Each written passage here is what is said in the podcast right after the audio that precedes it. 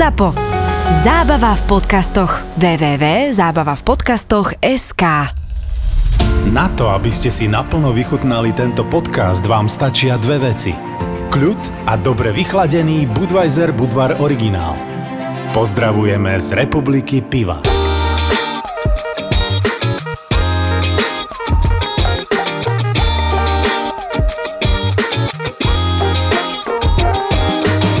Vlastne čo bolo u mňa takým tým eh, spúšťacím eh, mechanizmom, a tak eh, bol to hlavne a musím mu aj takto verejne poďakovať, lebo sem tam sme v kontakte a až ma minule dojalo, že mi napísal len tak správu, že Martin sledujem tvoje cesty a že sú úžasné a že dokonca si pre mňa inšpiráciou a povedal to môj učiteľ na základnej škole, ktorý ma učil dejpis a zemepis, vtedy sa to takto volalo, než žiadna geografia, ale proste zemepis.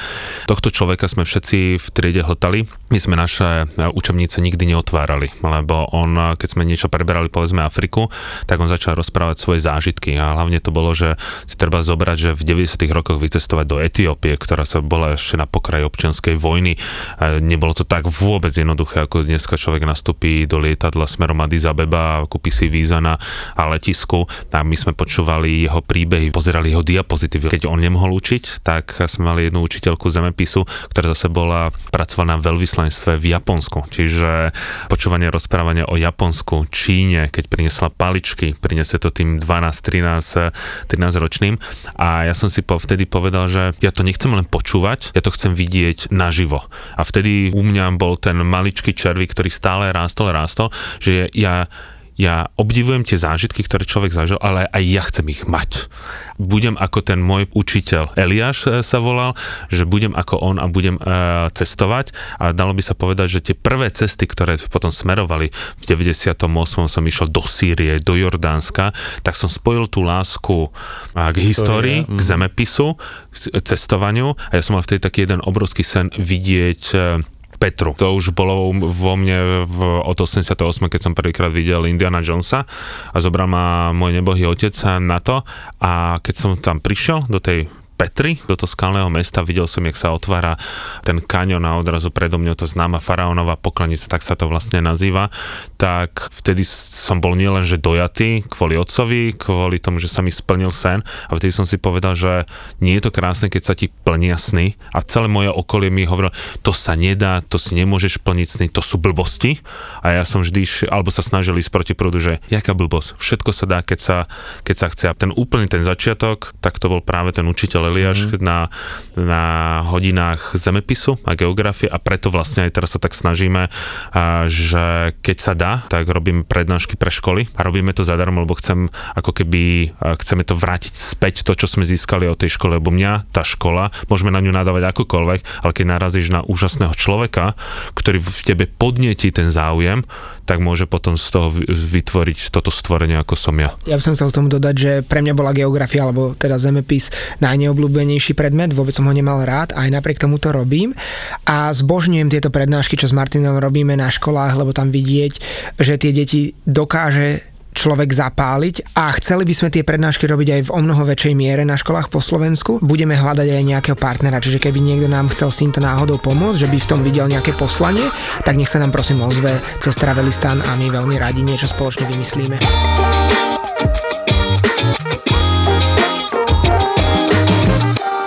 Ty si skôr známy ako moderátor alebo televízna osobnosť alebo tvár rôznych televízií kedysi a rôznych programov. Ako si sa ty dostal k cestovaniu? Také začiatky boli podľa mňa súvisiace s mojou rodinou samozrejme, ale my sme chodili len po Slovensku. My sme dokonca nemali ani auto. My sme boli cyklistická rodina, takže my sme vždy sadli na bicykle a išli sme do okolia Banskej Bystrice mm-hmm. a pendloval som istým spôsobom medzi Banskou Bystricou a Breznom Dokonca som, sme vlastne aj na bicykli chodili do Brezna. Hej. Že kopce sú ti blízke. Uh, áno, áno, samozrejme. Určite kopce mám radšej ako rovinu, jednoznačne. Lebo my sa boli pred pár týždňami na cykloceste s Martinom a keď mi ju hovoril a spomínal mi trasu, tak ja som si to dal do vyhľadávača a hovorím, že ale tam je 4000 niečo metrov prevýšenia. A on vraví, to je blbosť, nie je, že tam existujú iné alternatívne cestičky, že prevýšenie na celej trase je 140 metrov. A ja vravím, že sa mi to nejako nechce veriť, že zo Švajčiarska do Nemecka cez Rakúsko by to bolo 140 metrov. No, druhý deň sme spravili 1300 podľa mňa a to sme asi 350 metrov sa previezli výškových autobusom. Ja len tak, To že vážne? k našej, si predstav dvoch, celkom sa spravili do 3000 metrov na tom 5-dňovom výlete, Aha. ale si predstav nás, chlapcov, tuto z roviny, ako niekde tam šlapeme do kopcov. Čiže... No, čiže určite ja mám radšej kopce ako, ako rovinu, pretože No, ja som nie. vyrastal v Banskej Bystrici, tak a viete, aká je panoráma Bystrice, že... Uh, Rovina. Jasné, všade rovina, áno. Takže viem, čo to je predmestie šlapať z- na to je bicykli do kopcov. Zvolena. Hej, hej, predmes, Pažravá pri zvolenie, presne tak. Ako by zvolenčania pomenovali uh, Banskú Bystricu. Ale to mi vysvetlí, že stále nechápem, prečo pažráva. Už mi to niekto vysvetloval. No lebo, že všetko získala tá Bystrica, a nie zvolen. to Chápeš? všetko. Ja nechápem tu jednu vec, že tie blízke mesta, či už je to Zvolen, Bystrica, Prešov, Košice, Košice, Prešov. Bratislava, Trnava alebo Trnava, Nitra, ktoré sa zase pretekajú, kto má aký prízvuk. Kruhový objazd. Áno, kruhový objazd. Ja, toto, ja tomuto nerozumiem, tomuto na zbytočnému, kruháči? Súpereniu, že kto je lepší a tak ďalej a pritom naštívíš, ja neviem, keď som bol Košice, Prešov, sa tam hádali, že kto má krajšie námestie, Raňare, kto má väčšie e, obchodné centrum a tak ďalej, tak potom máš pocit, že my sa tu fakt hráme na tom malom pieskovisku. Že Áno, je... lebo prídeš do, do Buenos Aires a, a Preto, nechápeš, že? preto no. pri každých majstrovstvách sveta ty ako hrdý Čech píše, že za vás one porazíme. Ale tak ako narodil som sa v Čechách, No ale tak to je som to rodil, isté, je som to oné Československo, Ale- je tak malé, tak isto, čiže je to veľmi podobné Moje fandenie, ako... moje fandenie Čechom a, súvisí hlavne s mojou minulosťou, nielen tým, že som sa tam narodil, že bolo to prostredníctvom môjho tata, ale ja som v 90 rokoch fandil fakt, že Slo- Slovákom, ale potom, keď sa delilo Československo, tak sa, som zažil to, že na tej škole decka prišli a začali mi hádzať a, snehové gule do okna a hovorili, že ty vy, Čech a tak ďalej. Samozrejme, ja sa nehnevám na nich, hnevám sa na tých rodičov a takisto aj na škole som si pozažíval, keď sa delilo to Československo, že koho, koho volia tvoji rodičia a vtedy to bolo buď HZDS alebo ODS, tak uh, učiteľe mi to nechali trošku vyžrať. Čiže... Vážne, to si mal koľko rokov? Akože? No keď sa delilo Československo, som mal 13 rokov som mal a proste toto som si tak nejakým spôsobom Ty si pozažíval. bol týraný. Nebol som týraný, mňa nemohli totiž, mňa nemohli byť, lebo ja som bol jeden z najväčších bitkárov na škole. Sorry, bol si šikanovaný. No ale nemohli ma byť, lebo som bol, na, e, som bol najväčší bitkár vôbec. Až keď som v 8. triede nedostal teda poriadnu nakladačku a vtedy som sa skľudnil a tak ďalej, takže... A začal si cestovať. No ináč, keď to trošku odľahčíme a, a premostíme, tak tvoja prvá cesta tým pádom viedla z Čiech na Slovensko, nie? tak viesť viedla, ale v rámci Československa, takže to bola jedna krajina, ale ja, ja si doteraz robím srandu, že Zatiaľ čo iné rodiny utekali smerom na západ, tak naša rodina utekala smerom na východ. A keby žil môj otec, tak bude na mňa pozerať strašne divno, lebo tiež vlastne prvé veľké cesty, ktoré som uskutočnil, bolo smerom na východ. A potom, že jedna z mojich takých najviac našťovaných krajín je Rusko, tak to by som dostal akože tak pár za ucho a tak ďalej. A že, že strávim toľko času povedzme v Číne alebo že naštívim Severnú Koreu a tak ďalej, takže to je také zaujímavosť. Takže si ty kamarát s Blahom. Prestaň, akože toto, toto, to, vieš, To bola nemiestná Vieš čo, poznámka. to je práve k, k tomu Rusku, mne sa to niekedy veľmi ťažko vysvetľuje, pretože keď povieš, že rád cestuješ do Ruska, tak ľudia si ťa okamžite nejako zaradia.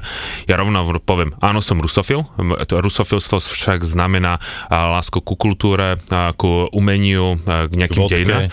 Aj to napríklad, ale a rovno poviem, že nesúhlasím s politikou Kremla. Čiže keď niekto povie, že má rád ruskú kultúru, neznamená, že musí okamžite súhlasiť s politickými elitami a vedením.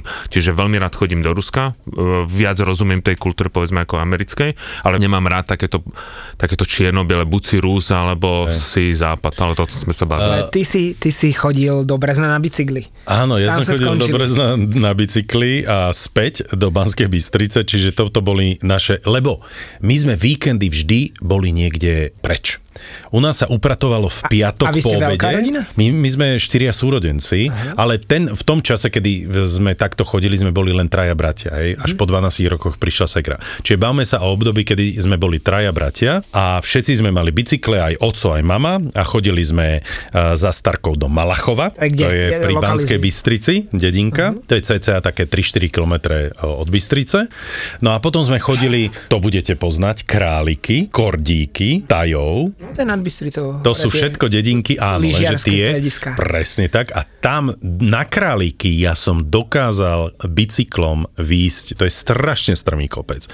A pozor, bavíme sa o bicykloch so, e, so žiadnym prevodom, áno, pretože ja som bol najmladší z nás troch, to znamenalo, že ja som všetko dedil. Okrem topánok vyčaptaných, vynosených nohavíc, tak aj samozrejme To boli za bicykle, lebo... Bicykl, no tak tam boli Favorit, nie? v esky, favority, Esky, aha. hej, nikdy som nemal Ukrajina. Soby 20, to bol ten taký, čo sa dokázal skladať. Áno, áno. strašné. Čiže ja som mal Ukrajinu, ja som mal starý bicykel, no-name bicykel s jedným prevodom a s kontrol, to bola tá brzda, uh, ktorá ti brzdí vlastne tým, že ty musíš BMX-ky pedálom dozadu ísť. No takže tak, to, toto boli moje začiatky a na takom bicykli som dokázal ísť až do Brezna a späť a podobne a všetky tieto dedinky okolo Banskej Bystrice a zvolená zjazdené. Ale uvažujem teraz nad tým, že čo bol môj taký akože prvý výlet mimo Československa, lebo chodili sme občas aj do Prahy, mali sme tam tetu, takže to bol pre mňa brutálny výlet z Banskej Bystrice vlakom cez tú trasu, čo sme spomínali, tie nádherné tunely medzi Banskou Bystricou a Martinom, to je jedna z najkrajších železničných tratí, takže presne rýchlikom do Prahy sme chodievali, ale podľa mňa môj úplne prvý výlet mimo Československa bol, čo myslíte kam? Poľsko. Berte do úvahy to, že som bol z Banskej Bystrice. Poľsko. Takže Polsko, Nový Targ, alebo niečo také. Jablonka. Ja, Presne. jablonka. No, takže, takže moje začiatky cestovania sú spojené s trhmi v Jablonke. Nebol som v Novom Targu, ale v Jablonke. To bolo úžasné, pretože just samozrejme pršalo a to boli také trhy, ktoré boli vlastne na takom poli. Priestranstve, no. Hej. Nikdy nebol v Polsku na no, trhoch, ani no, raz. takže si to porozprávam. Proste Povedz mi, normálne sme prešli hranice a pak sme prišli do Jablunkova. Normálne trhy na poli, čiže rozbahnené, zablatený si chodil a vyberal si proste nejaké oblečenie, pretože Poliaci vždy boli naozaj majstri v tom. My sme nikdy nenakupovali tie veci ako ostatní, že nábytky a podobne. Ja som tam bol raz v živote a len si kúpiť nejaké oblečenie. Nikdy sme neboli napríklad ani, e, vieš, Bratislavčania chodili do dieru nakupovať Adidasky a podobne. Tam My som nikdy nebol. Potom si pamätám, že som, doka- že som išiel do Maďarska, do Myškolca, do tých kúpelov Tapolca, neviem, či to e, poznáte, veľmi také jaskinné, veľmi pekné kúpele v Myškolci, takže moje prvé cestovanie mimo Československa bolo Polsko a Maďarsko, nikdy som nebol na Ukrajine napríklad. A potom najväčšia pecka môjho života bol školský zájazd, no neuveríš kam, Do Viedne. do Heinburgu. Čo si do, do Heinburgu? Tam to je nedošiel. Neuveríš, z Banskej Bystrice sme normálne autobusom prišli do Heinburgu, kde teraz len prejdeš a netušíš, že, Že to bol že, Heinburg. Že, že to bol Heinburg a že čo by si tam robil, tak pre nás najväčší highlight bol Heinburg, ten morový stĺp, potom uh, dokonca tam, čo máš tú bránu. A hrad? Tak tam, no ale na hrad sme sa ani nedostali, lebo Nebol pre čas. nás bol hradom tá brána s tými hradbami Ale mestskými. Vieš, vieš, koho si tam mohol stretnúť? No povedz. Tuto Martina Nikodýma. tínedžera mňa vrátila. Martin mi minulý týždeň rozprával, že on chodil, keď bol na škole, keď bol podľa Na mňa stredoškolák, bol. tak chodil pravidelne skoro každý deň na bicykli do Heinburgu a späť. No, to som chodil. Keď hovoríš o Heimburgu, tak uh, moja vlastne prvá cesta do skutočného zahraničia bol, keď sa otvorilo uh, v 89. hranice, tak sme išli zájazdovými autobusmi, ktoré boli stiahnuté na trase Galanta Šala a sme išli v tých fialových šušťákoch s tými ladvinkami smerom do Viedne, Marian Hilfestrasse. To bolo proste najväčšia nákupná ulica. Ja si viem teraz Tí na vás museli pozerať normálne, že Ja- s otvorenými ústami. posluchač, ktorý to teraz bude po- počúvať, ktorý je mladší ako som ja, tak nebude rozumieť tomu, že, že, že, že to bola pre nás tá najväčšia exotika sa vôbec dostať cestovať do Rakúska. Boli sme absolútne e, vyjavení a to bola vlastne moja prvá cesta, i keď moja, že úplne, úplne prvý pokus sa dostať do zahraničia skončil absolútnym fiaskom, pretože ešte... Afganistan? V, nie, nie, v 90, v 90 rokoch ešte, to som mal už 10 rokov, mala to byť moja prvá cesta do západného ešte Nemecka. My sme boli vtedy s babinou v Karlových Varoch a ona kúpila normálne zájazd, že pôjdeme teda do zahraničia, mali sme všetko pasy a tak ďalej, alebo rodina príliš nemohla cestovať e, za sociku, iba samozrejme Jugoslavia týmto teda skončilo. Ja som nikdy nebol v Jugoslávii No tak. A v tom čase myslím. A potom tá sprievodkynia tesne pred hranicou, prosím vás, kontrolujte si pasy a babka nevedela nájsť svoj pas. Takže my sme skončili na nejakej výpadovke. Ja som bol v slzách, že nepodarilo sa mi dostať do západného na Nemecka, takže potom nás no, zobrala Našla nejaký... pas alebo nie? Nenašla, nenašla. Ona ho zabudla v Karlových Varoch, preto vtedy hovorím všetkým, a, a všetkým klientom, ktorí idú, že prosím vás ešte, kým odídeme z hotelu, skontrolujte si, či máte ten pas, lebo vtedy sme skončili na, na výpadovke, niečo sme stopli, niečo nás zobral teda do Karlových Varov a musel som si ešte počkať pol roka, kým som sa prvýkrát dostal a ovonial to zahraničie mimo vtedajšieho Československa. No dobre, čiže ty si zažil uh, Juhosláviu, ty si chodieval? Nie, nie, my, ja, som neza, ja som nezažil vôbec e, Juhosláviu, mm-hmm. i keď z Jugosláviu musí mať veľmi dobrý kontakt, e, pretože mama s otcom sa zoznámili v Juhoslávii a vďaka tomu vzniklo toto, čo... Toto monštrum. toto monštrum, čo sedí vedľa vás, ale tie prvé cesty v 90 rokoch boli presne to, čo zažívali všetci tí, ktorí tam žili, že tie zájazdové výlety do Lore de Mar, do Španielska, keď sa išlo starou... No, to, niek- už, to už, prepač, to už kto mal na Lore de Mar, tak to už bol No, my- naša- iný čavo, pretože Lido die solo. Akože, aby no, one. akože spolužiaci niekedy na mňa vždy nejako divno pozerali, lenže v našej rodine sa vždy razila jedna vec, že nebudeme kupovať žiadne auta, žiadne nejaké nové sedačky a tak ďalej, ale že budeme to investovať do zážitkov a do ciest, lebo mamina si povedala, že keď už niekde bude cestovať, tak si to chce aj užiť, čiže keď sa chodilo povedzme do Chorvátska už, tak mamina vtedy objednala štvorecičkový hotel, lebo povedala, že budeme na nejakej úrovni. Ať vidí, že na to máme. A teraz si predstav, že ide ten autobus a teraz vysadzuje tých ľudí v, v tých jednoduchších hoteloch a jediný, ktorý zostal v tej neklimatizovanej karose, bola rodina Navrátilovi. Vošli sme teda do vtedajšieho štvorezičkového hotela, ako dieťa som to nevedel ešte nejako oceniť, ale vtedy nás mamina učila, že keď máte peniaze, užívajte si ich, lebo neviete, kedy Ich už mať nebudete. nebudeš, nebudeš mať a nevieš, A čo sa stane. to. A prišlo to. A potom nás prišiel vyzdvino, my sme prechádzali tou uličkou Ambi, ako keby, lebo vieš, ľudia na nás pozerajú, že od, už vtedy to bolo také, že odkiaľ na to majú peniaze a tak ďalej a také, vieš, také tie nechutné nejaké hlášky, no tak proste mamina zarábala poctivou prácou pekné peniaze, tak si povedal, že si to ideme užívať. No a ty, Peťo, tvoje prvé vycestovanie mimo Československa? No, ja si to až tak nepamätám, lebo ja som... Bol strašne maličký.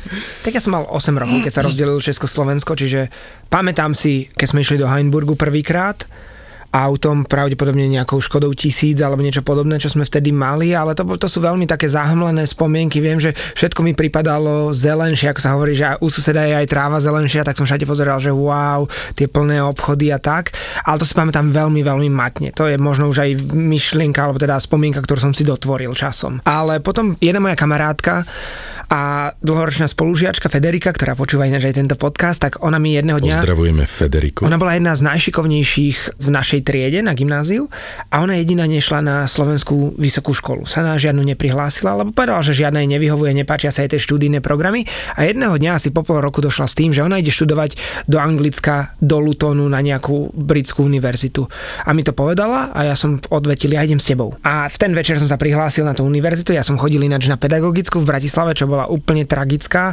Naši profesori fakt v tom čase nevedeli po anglicky, rozprávali po anglicky asi tak, že im povedali 3 mesiace pred školským rokom, že počúvaj, posielame ťa na anglický intenzívny kurz do Moskvy, aby sa naučil od septembra prednášaš angličtinu. A ja som vedel lepšie po anglicky v tých 19 ako väčšina mojich profesorov na univerzite, tak preto som odišiel.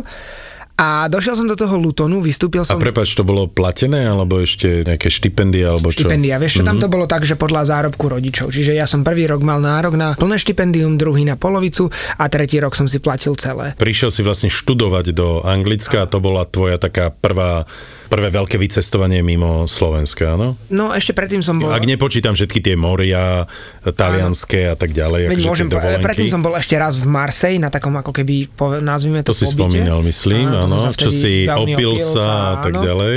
Ale toto bolo tiež vtipné. Vystúpim v Lutone a mňa, tým, že som nikdy nikam necestoval, mňa nenapadlo, že si mám zistiť, že keď vystúpim na letisku, ako sa mám dostať na ubytovanie a kde mám ubytovanie a ktorý autobus. Čiže ja som Vtedy Google Maps asi ešte neexistovalo. Nie, to bolo, to bol No. január 2005. Tak ja som vystúpil na tom letisku v Lutone a rozmýšľam, že sakra, ja vôbec neviem, ako sa dostať na svoje ubytovanie a kde je. Vedel som, že to je v Lutone. Tak som išiel od autobusu k autobusu a pýtal sa, idete do Lutonu? Nie. Idete do Lutonu? Nie. Idete do a- Lutonu? Však si v Lutone ti povedali, nie? Áno, v zásade, ale to bolo letisko. To letisko je Nie. pár kilometrov samozrejme od mestečka. Tak sme povedal, že áno a ja vravím, že poviete mi, keď budeme v centre, že nech vystúpim, on že jasné. Tak on ma vyhodil z autobusu a prvý človek, ktorý išiel okolo mňa, videl, že mám kufor, to bol podľa mňa nejaký pakistánec alebo ind, že čau, kam ideš? A ja vravím, že ja neviem, že ja hľadám svoje ubytovanie. A on že a ja chodím tiež na univerzitu, že ktorý máš? Tak som ukázal papier a on že ja tam bývam tiež pod so mňou. Náhoda ako svinia, tak ma tam zobral. Takto som nejako preplával tým anglickom a potom som mal kamarátku španielku, moju spolužiačku veľmi dobrú, ktorá sa po nejakom čase stiahovala, alebo teda na prázdniny sa stiahovala späť domov a potrebovala zobrať relatívne veľa vecí. A vtedy fungoval ešte nízko nákladovky, veľmi podobne ako dnes, že tá batožina bola o mnoho drahšia ako nová letenka. Čiže ona sa spýtala, že chalani, keď pôjdete so mňou do Španielska, do Madridu a ja vám zaplatím letenku, zoberiete mi batožinu? A my, že jasné, určite. No tak prišiel ten deň D, ona ešte hovorila nejako nepite, lebo vtedy sa mávali party každý deň. No a mali sme odchádzať na letisko o 9 a 9.05 búcha na naše dvere dole, ja som sa zobudil, rozbitý a ona, že si pripravený a že vôbec, ale že daj mi 5 minút. Tak ja som si natiahol iba, bol som v pyžame, natiahol som si uh, rifle a nahádzal pár vecí do ruksaku, čo som videl na stole, zobral pas a takto som išiel do Madridu, z Madridu som letel do Litvy, z Litvy som išiel do Lotyšska a takto... A to čo, tá A- batožina akože putovala takto? Nie, ja som bral jej batožinu. No vedia, ja rozumiem, ja či som ale... išiel iba malo, z malou. No, No veď dobre, som a tu si nechal tričko. predsa v Madride. No jej batožinu som nechal No, v Madride. a prečo si šiel z Madridu do Litvy, či kam? Lebo, lebo ja som žil v, v dome so, so svojimi spolužiakmi a niektorí boli z Litvy, niektorí boli z Lotyšska a keď počuli, že idem do Madrinu, tak oni povedali, že prečo nedojdeš pozrieť aj nás, že z Madridu sú lacné letenky do, do Litvy, my sa o teba postaráme. A ďalšia spolužiačka bola z Lotyšska, tak som z Litvy prešiel do Lotyšska a potom som išiel nejako vlakom, nie, potom som preletel do Varšavy a z Varšavy som išiel vlakom do Bratislava. To bola moja prvá Wow. cesta. A to si pamätám ešte v Litve, bola taká veľmi stipná historka, že my sa prileteli nejako nad ránom a spali sme veľmi krátko, lebo nás vyzdvihol otec tej mojej spolužiačky a zobrali nás niekam ako keby kempovať a splavovať nejakú ich rieku. A ja som bol tak strašne unavený, že som bol v tej kanojke sám, alebo v takom nafúkovacom kanoe a ja som v tom zaspával. Normálne, že som zaspal a, A ten prúd ma... ťa ťahali? Nie, nie, ten prúd ma niesol a ja som sa zasekol v rákosi niekde na kraji a zobudil som sa na to, že oni hádzali kamene, lebo nevedeli dopadlovať ku mne proti prúdu a ja som bol zaseknutý v rákosi, tak hádzali kamene do môjho kanoe, aby som sa zobudil. Keď som sa zobudil, tak som odtiaľ vypádloval, išiel ďalej a čo o 20 minút som zaspal znova a tento istý príbeh, že po mne... To, to, to je, jak je možné? No neviem, to spýtajte sa hoci koho, ja dokážem v eh, prostriedkoch zaspať pomaly aj dole hlavou, ja zaspím v lietadle, v autobuse. A teraz sme boli na offroade v Gruzínsku a ja som v tých najhorších pasážach trmácavých spal, proste mi tam búchalo hlavu o sklo a ja sa na to nezobudím. A, a keď si teraz bol s Martinom na bicykli, nestáva sa ti, že ideš na bicykli a Čo, zaspíš? v jednom momente sa mi chcelo strašne spať, ale vydržal som to, lebo bicykel je iný, keď šlapeš a namáhaš sa, je to predsa iné, ale verím tomu, že by som dokázal zaspať aj na bicykli. No dobre, čiže toto boli tvoje začiatky, ale stále to boli začiatky uh, vás ako samostatných osôb Mhm. a ako ste sa vy uh, spoznali a zistili, že by ste mohli niečo spoločne robiť. To ľudia už asi počuli, ale ja som robil predsa predtým v testovke, bol som 13 rokov a na konci celého toho obdobia som mal na starosti nových sprievodcov ktorých som mal príjmať, zaučať, ukazovať im, aký je život z, z prievodcu. A častokrát som hral toho zlého, a zlého školiteľa, ktorý mu hovoril častokrát, že čo to najhoršie môže toho sprievodcu čakať a že sociálny život pôjde proste do kýbla a tak ďalej, že priemerná životnosť je 2 roky, alebo každý si predstavoval ten život taký, že s drinkom niekde na pláži a tak ďalej a že budú cestovať rôzne expedície a realita je častokrát úplne iná. Som hovoril, že keď sprievodca neplače prvý rok do Vankúša, tak si vymýšľa. Ten prvý rok je veľmi namáhavý. No a my sme vytvorili vtedy aj taký nejaký systém príjmania nových sprievodcov, že sme im dávali nejaké testy, cez web sme vyzvali, že nech sa niekto prihlási. Prihlásilo sa, neviem, 300 ľudí, z toho v rámci tých dotazníkov sme vybrali, ja neviem, 15, pozvali sme ich na osobný pohovor a boli sme na to častokrát dvaja. A e, najprv nejaký krátky pohovor a bol tam text, ktorým sa dáva, bol z môjho pohľadu veľmi jednoduchý, na ktorý človek nemusel odpovedať vždy správne, ale stačí, ja som im vždy hovoril, že prosím vás, odpovedajte tak, že rozmýšľajte kľudne nahlas, keď nevieš, lebo keď tam bolo povedzme, že kde nájdeš gorily, nemusím niekto povedať Rwanda, to nie je smerodajná, ale bude rozmýšľať, to bude niekde Afrika, centrálna Afrika a to bola pre mňa už správna odpoveď, lebo som vedel, že rozmýšľa, nedáva gorilu do sibirských oblastí Ruska. No a takto prišiel raz na takýto pohovor Peťo, no a prebehlo to veľmi dobre, lebo na všetko vedel veľmi rýchlo. Nie, že len rýchlo, ale aj dobre rozmýšľať a tak ďalej. Bolo tam, že rozprávaj o nejakej téme 5 minút, o tom, čo máš rád napríklad. Toto keď človek zvládol, tak som potom zavolal ešte jedného ďalšieho, ďalšieho kolegu, nech sa aj on s ním porozpráva a som povedal, že je, ide do ďalšieho, do ďalšieho kola a v ten deň vlastne Peťo bol vlastne takým akoby môjim takým tým žolíkom, ktorého by sme mali prijať do cestovky, lebo častokrát tí, ktorí prichádzali, tak papier znesie veľa. Ale ja si pamätám, že opätovne táto Federika, ktorá ma dostala do Anglicka, alebo ktorá mi o tom povedala, tak ona dala zrovna na Facebook, že táto cestovka hľadá sprievodcov. A zrovna týždeň predtým som bol v Srbsku so svojou priateľkou a niekam sme šoférovali a ona sa ma pýta, že čím by si chcel byť, keby si mohol robiť čokoľvek v živote. A ja vravím, že cestovateľom. Len tak nejako ma to napadlo. A že to je blbosť, nič také neexistuje. A ja vravím, že určite musí niečo také existovať, ale neviem, čo to je, že ešte som na to nedošiel. A týždeň na to vidím tento inzerát, že cestovná kancelária hľadá sprievodcov, tak ja o tom hovorím, že toto, že vidíš, toto je ono, že to by som chcel robiť. A ono, že ja som sa kvôli tebe presťahovala z Londýna do Viedne, aby som bola pri tebe, takže len cez moju mŕtvolu, že v žiadnom prípade tak čo som mohol čo robiť? s ňou? a žije, žije šťastne, teda, teda dúfam, že žije šťastne a v Belehrade, ale ja som to povedal môjmu bratovi, neprihlásil som sa a on mi v pondelok, to bolo piatok, a on mi v pondelok vraví, že on poslal prihlášku. Ja vravím, keď on podal prihlášku, tak si dám aj ja. Tajne som ju vyplnil. Ja som myslel, že on poslal prihlášku za teba. Nie, nie, on Aha. poslal svoju, ja som poslal potom 3 dní alebo tak ako na matky to. prihlasujú cery na mis. Áno, áno.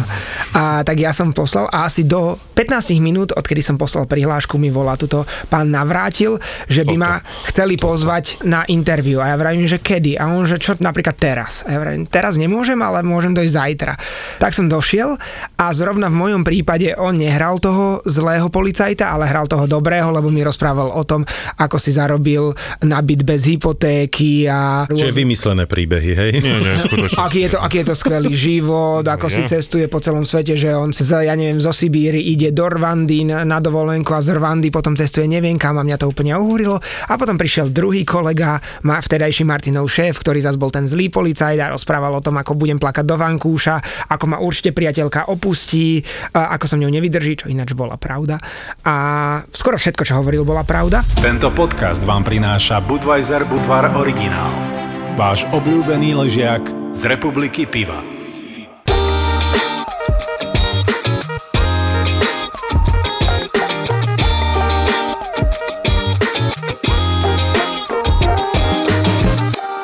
Obaja ste túžili byť cestovatelia alebo sprievodcovia? Práca sprievodcu, ja som o tejto možnosti vôbec e, nerozmýšľal, lebo ja som vtedy využíval všetky možné programy na vysokej škole Work and Travel v USA, kde som išiel na 4 mesiace. Ešte predtým v 99. som bol v Izraeli na Golanských výšinách, som zbieral mango 4 e, mesiace, to bola brutálna skúsenosť. Ja som teda vyštudoval v tom Lutone Public mm. Relations alebo vzťahy s verejnosťou potom som išiel do, s, s tedajšou priateľkou, so Slovenkou do Katalánska, do Španielska. Ona tam išla na Erasmus a ja už som skončil univerzitu, tak som si povedal, že tam sa naučím po španielsky, ale hádaj čo, v Katalánsku sa veľa španielčiny nenaučíš, no. čo som ja ako mladý neskúsený nevedel, čiže bol som tam asi 3 mesiace, popri tom ona si našla nejakého francúza, veľmi mi zlomila srdiečko, čiže ja som nejako na Španielsko zanevrel a chcel som odtiaľ odísť a hľadal som inú španielsky hovoriacu krajinu. Domov som došiel úplne zničený, akože uplakaný a pozeral som ponuky na internete a našiel som program OSN, rozvojového programu OSN a Čilského ministerstva školstva, kde hľadali dobrovoľníkov na výučbu angličtiny v takých drsných oblastiach Chile. Tak ja som sa prihlásil a z 55 ľudí v programe ma zobrali ako jediného non-native speakera, čiže človeka, ktorého rodinným jazykom nie je angličtina. Tak som išiel do Chile, kde som učil rok, bola to veľmi ťažká skúsenosť, veľmi frustrujúca skúsenosť, ale aj možno jeden z najlepších rokov môjho života, lebo to bola neskutočná sranda, s tými ľuďmi v programe sme si fakt užili veľa srandy, cestovali po celom Chile, ja som ho prešiel fakt celých 5000 kilometrov od severu, severnej púšte až dole po Patagonskej ľadovce. A keď som sa teda, tam som ešte precestoval Peru, Argentínu a bol som aj v Brazílii na karnevale v Riu a v iných oblastiach. A keď som sa zrovna vrátil, tak som hľadal prácu, je ten príbeh s tou priateľkou len cez moju mŕtvolu.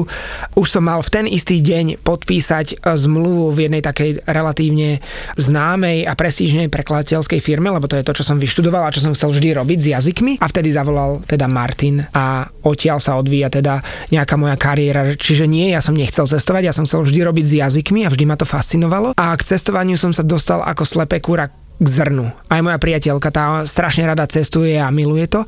A ja hovorím, že ja som to nikdy až tak strašne nechcel, ja som sa k tomu len tak dostal a mal som to šťastie, že mi to aj celkom ide, aj ma to celkom baví, ale nemyslím si, že to je môjim poslaním tak ako u Martina. U Martina je to úplne niečo iné, že z neho to vyžaruje a ja mám len obrovské šťastie, že nemusím chodiť napríklad do fabriky alebo uh, sedieť v kancelárii, ale nejako sa mi podarilo sa týmto aj živiť, za čo som neskutočne vďačný. Ja tiež nemyslím, že je to akože nejakým spôsobom moje poslanie alebo niečo podobné, pretože vlastne môj život sa úplne uberal iným smerom. Študoval som herectvo, potom prišla televízia, roky v televízii ja si teba tak pamätám čiže... ako veľkú hviezdu, ty si bol jeden z najznámejších. Do, ty, keď v 2004 išiel si kam? 2004 som išiel... Do Lutonu, nie? Do Lutonu, áno. No, tak ja už som vtedy držal dve zošky tomov v ruke a neviem čo možné. No, ty si robil asi reflex alebo niečo také. niečo osvietne čase, dokonca, nie? To nie, bolo... nie, to ja som robil Telerán a potom som robil tie lotériové eh, hry Zlaté vajce a Zlatý dáž. A nerobil si jednu aj takú, že zaujímavosti zo sveta, že tam boli rôzne... Ja si niečo Vieš, také neviem, pamätám. už si úplne všetko nepamätám, čo som moderoval. Potom dlhé roky som moderoval Reflex, samozrejme, hej. A možno v rámci toho si videl nejakú reportáž možno. Eh, cestovateľskú a podobne. No ale ja som tým pádom vlastne cestoval súkromne. Hej. Mňa chytilo cestovanie a spoznávanie nových krajín. Ten môj prvý let vôbec uh, bol do Ameriky, čo som spomínal, že Viedeň, Milano, Milano, Detroit, Detroit, Denver. Hej, čiže pre mňa Denver bola prvá destinácia mimo Európy a hlavne prvá letecká a úplne sám, naozaj. To som mal 21 rokov a bol som na seba veľmi hrdý, že som to zvládol. A to už si bol známy, či ešte nie? To si bol na škole nie, ešte nie? to som bol prvák na škole a hmm. v druhom ročníku na škole som začal moderovať, čiže ešte nie. Hmm. Ale mal som už peniaze, lebo som robil dubbingy a neviem čo možné čiže proste zarobil som si a vycestoval som na mesiac do Ameriky. Bolo to úžasné pre mňa, proste Rocky Mountains, Denver, e, Santa Fe, Nové Mexiko a všetko možné. A to tak spustilo vo mne to chcenie spoznávať e, svet, a priznám sa, že stále to bolo, tie prvé roky som stále nejako inklinoval k tej západnej západnému svetu, čiže proste stále Amerika, Amerika, Amerika. Z tých európskych krajín si myslím, že najviac som spoznal Taliansko, to som prešiel úplne celé, aj Sicíliu, aj Sardíniu a tak ďalej. A potom som nejako prešiel na to moje milované, momentálne milované Španielsko, kde si naozaj viem predstaviť aj, aj život. Ale čo ma nejako tak e, spustilo vo mne ten proces toho, že by som chcel aj iných ľudí prizvať na to cestovanie bolo práve to, že myslím si, že mám v prvom rade veľmi dobrú orientačnú schopnosť. Ja som si dokázal pozrieť tie mapy, vtedy ešte neboli žiadne aplikácie, ktorá ti offline funguje, ale proste naozaj si to musel napozerať a zobrať si tú fyzický e, mapu v hoteli toho mesta a, a riadiť sa tou mapou, takže s tým som ja nikdy v živote nemal problém. A tí moji známi to videli, že, že Palo, ty dokážeš sám takto ísť, a že jasné, áno, proste ma to baví, a nemohli by sme ísť s tebou, jasné, poďte. Čiže najprv som začal brávať e, mojich známych, no a potom tí o tom začali rozprávať a tak ďalej a, a až sa mi začali ozývať aj kvázi cudzí ľudia, ale z tých cudzích ľudí, v úvozovkách cudzích, sa už vlastne všetci stáva, stali a stávajú mojimi priateľmi. Takže uh, ja necestujem tak, že, že sa mi prihlásia úplne neznáme skupiny ľudí, ktorí sa vzájomne nepoznajú, čiže ja robím trošku iný druh uh, cestovania, že, že cestujem s ľuďmi, ktorí sa vzájomne poznajú. Buď sú to jednotlivci, skupiny, manželské páry, uh, skupiny známych priateľov alebo firma so svojimi zamestnancami. Čiže tí ľudia sa poznajú a spolu prežívame, dá sa povedať, že mimo spánku sme non-stop spolu. Ale ja by som sa chcel spýtať, kde prišiel ten zlom, že známy, úspešný, relatívne mladý človek zo showbiznisu, ktorému sa v ňom darí, odrazu sekne s tým, nebudem v televízii a ja idem cestovať s ľuďmi, ktorí ma oslovili, lebo mám predpoklady, lebo viem čítať mapu. Že tam musel Ešte prísť nie, nejaký prerod. Uh, áno, prerod, ale to súvisí s, so mnou a s mojím názorom na showbiznis a na tú prácu, ktorú som robil. Mm-hmm. Preto ju momentálne nerobím. Ja stále nehovorím, že som nepovedal, že už sa nikdy do médií nevrátim. Ale to cestovanie spôsobilo, že som si začal uvedomovať, lebo ja som cestoval už počas toho, ako som bol samozrejme e, v televízii.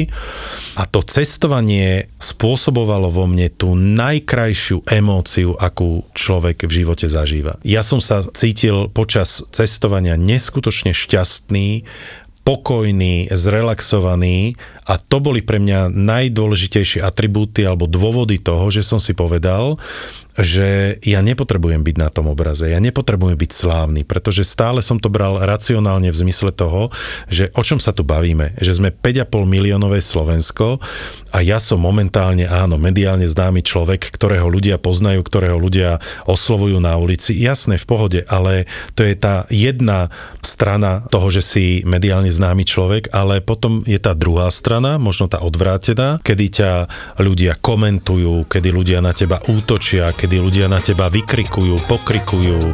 Cestovanie a to, že som mimo Slovenska, ma robí šťastný.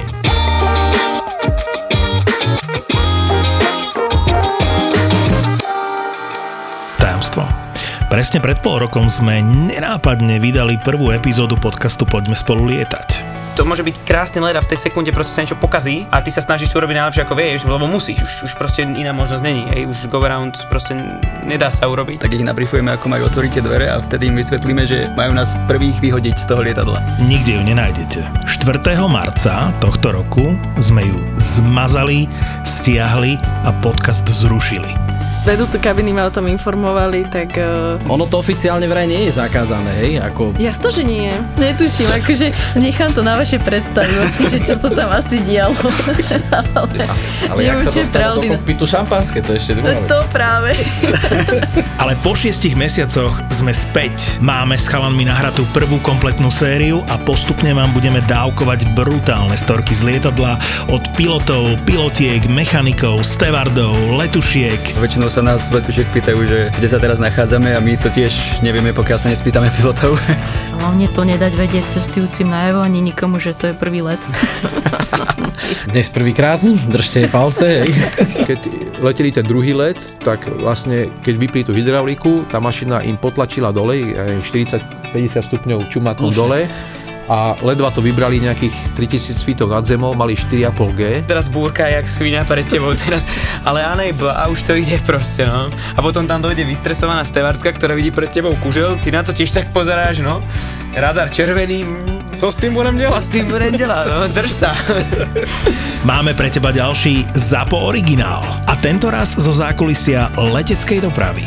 Dožadovali sa nástupu do lietadla a jednu kolegyňu tam vtedy aj napadli fyzicky, že ju udreli No a potom už tam bola taká nálada, fakt, ten bol nervózny, ten vrčal, ten napravo, čo bol odpadnutý, sa prebral, tak už potom dokonca letu len pozeral von oknom, ten už nerobil skoro nič. So ženou letíme, to znamená, že nič sa nám nestane. Oh, to je skvelé. Nový podcast Poďme spolu lietať. Poďme spolu lietať.